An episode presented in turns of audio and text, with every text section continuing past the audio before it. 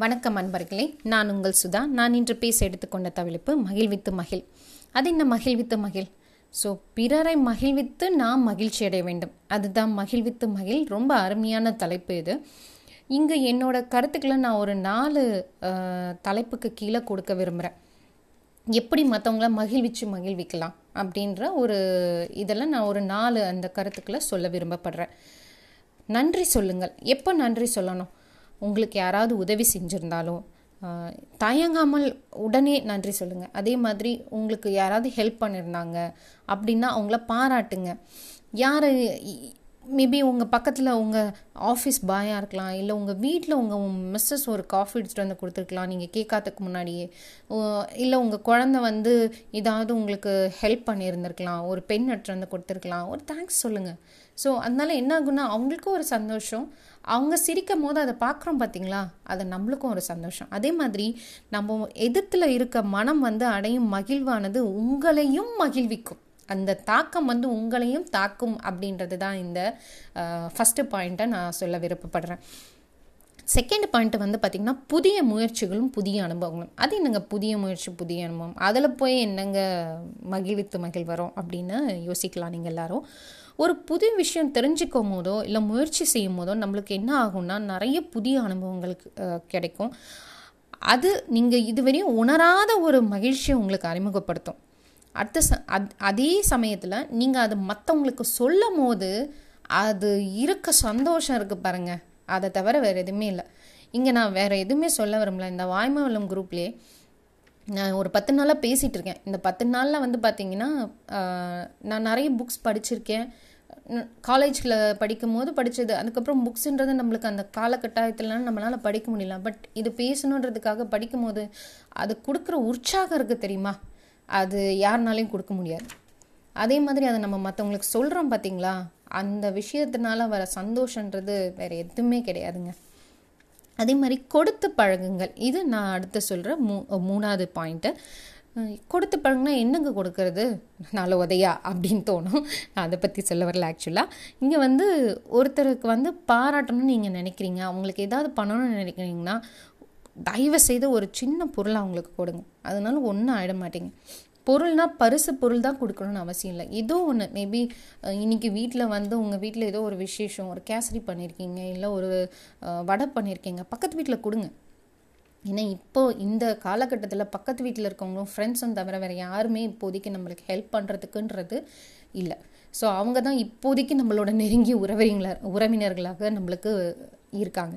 So help பண்ணுங்கள் அது உங்களுக்கு கண்டிப்பாக ரிட்டர்ன் வரும். எப்படினாலும் வரும். அதே மாதிரி அவங்க வாங்குறாங்க பார்த்தீங்களா அப்போ அவங்க மனசில் ஒரு சந்தோஷம் வரும். அப்போ நம்மள ந- நம்மளை நினச்சி நம்மளுக்கு கொடுத்துருக்காங்க. அப்படின்ற ஒரு சந்தோஷம் வரும் பாருங்கள் அதில் ஒரு நல்ல எண்ணம் தோன்றும். உ- உங்களை பற்றி ஒரு நல்ல அபிப்பிராயம் அவங்க மனசில் உதுவாகும்.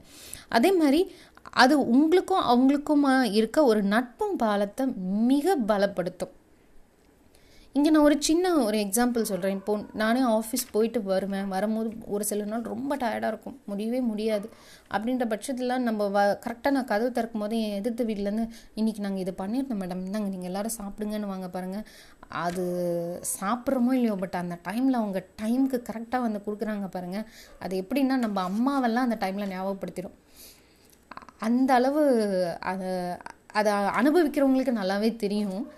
ஸோ அந்த விஷயம் வந்து நீங்கள் கொடுக்கும் போதும் வாங்குற அதே மாதிரி அந்த வாங்குறவங்களோட இ- எண்ணமும் அந்த சந்தோஷம் வந்து வேற எங்கேயுமே கொடுக்க முடியாதுங்க.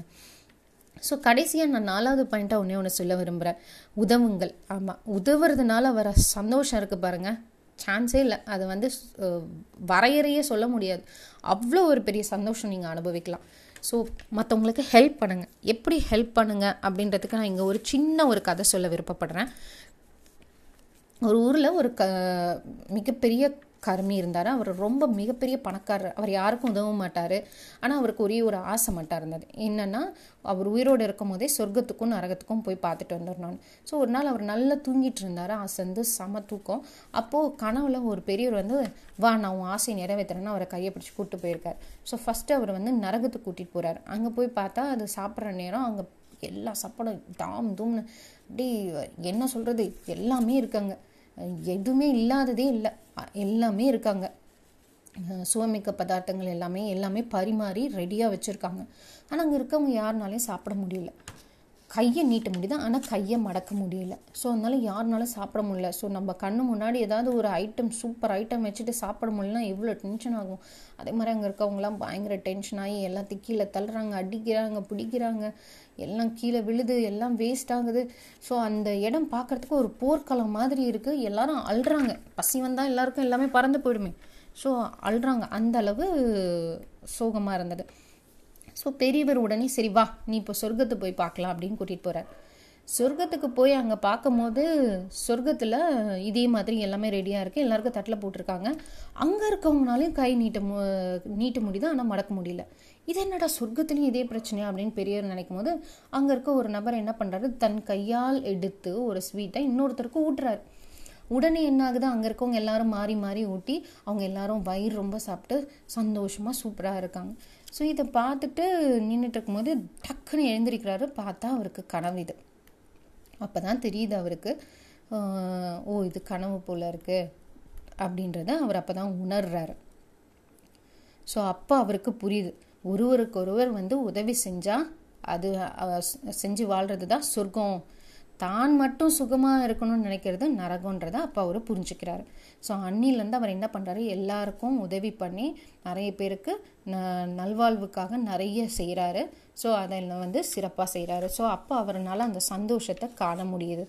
ஸோ அடுத்தவருக்கு செய்யும் உதவி வந்து ஆண்டவனுக்கே செய்யும் தொண்டு அப்படின்றத அவர் புரிஞ்சுக்கிறாரு. ஸோ கடைசியாக நீ மட்டும் சிரிப்பது நீதி இல்லை. பிறரை மகிழ்வித்து நீயும் மகிழு. பண்புள்ள வார்த்தைகள் உதிக்கத் தொடங்கினால் வம்புள்ள உலகம் மறையத் தொடங்கும். பிறரை மகிழ்வித்து மகிழ் அதுவே சொர்க்கம் என்று கூறி விடைபெறுகிறேன். நன்றி வணக்கம்.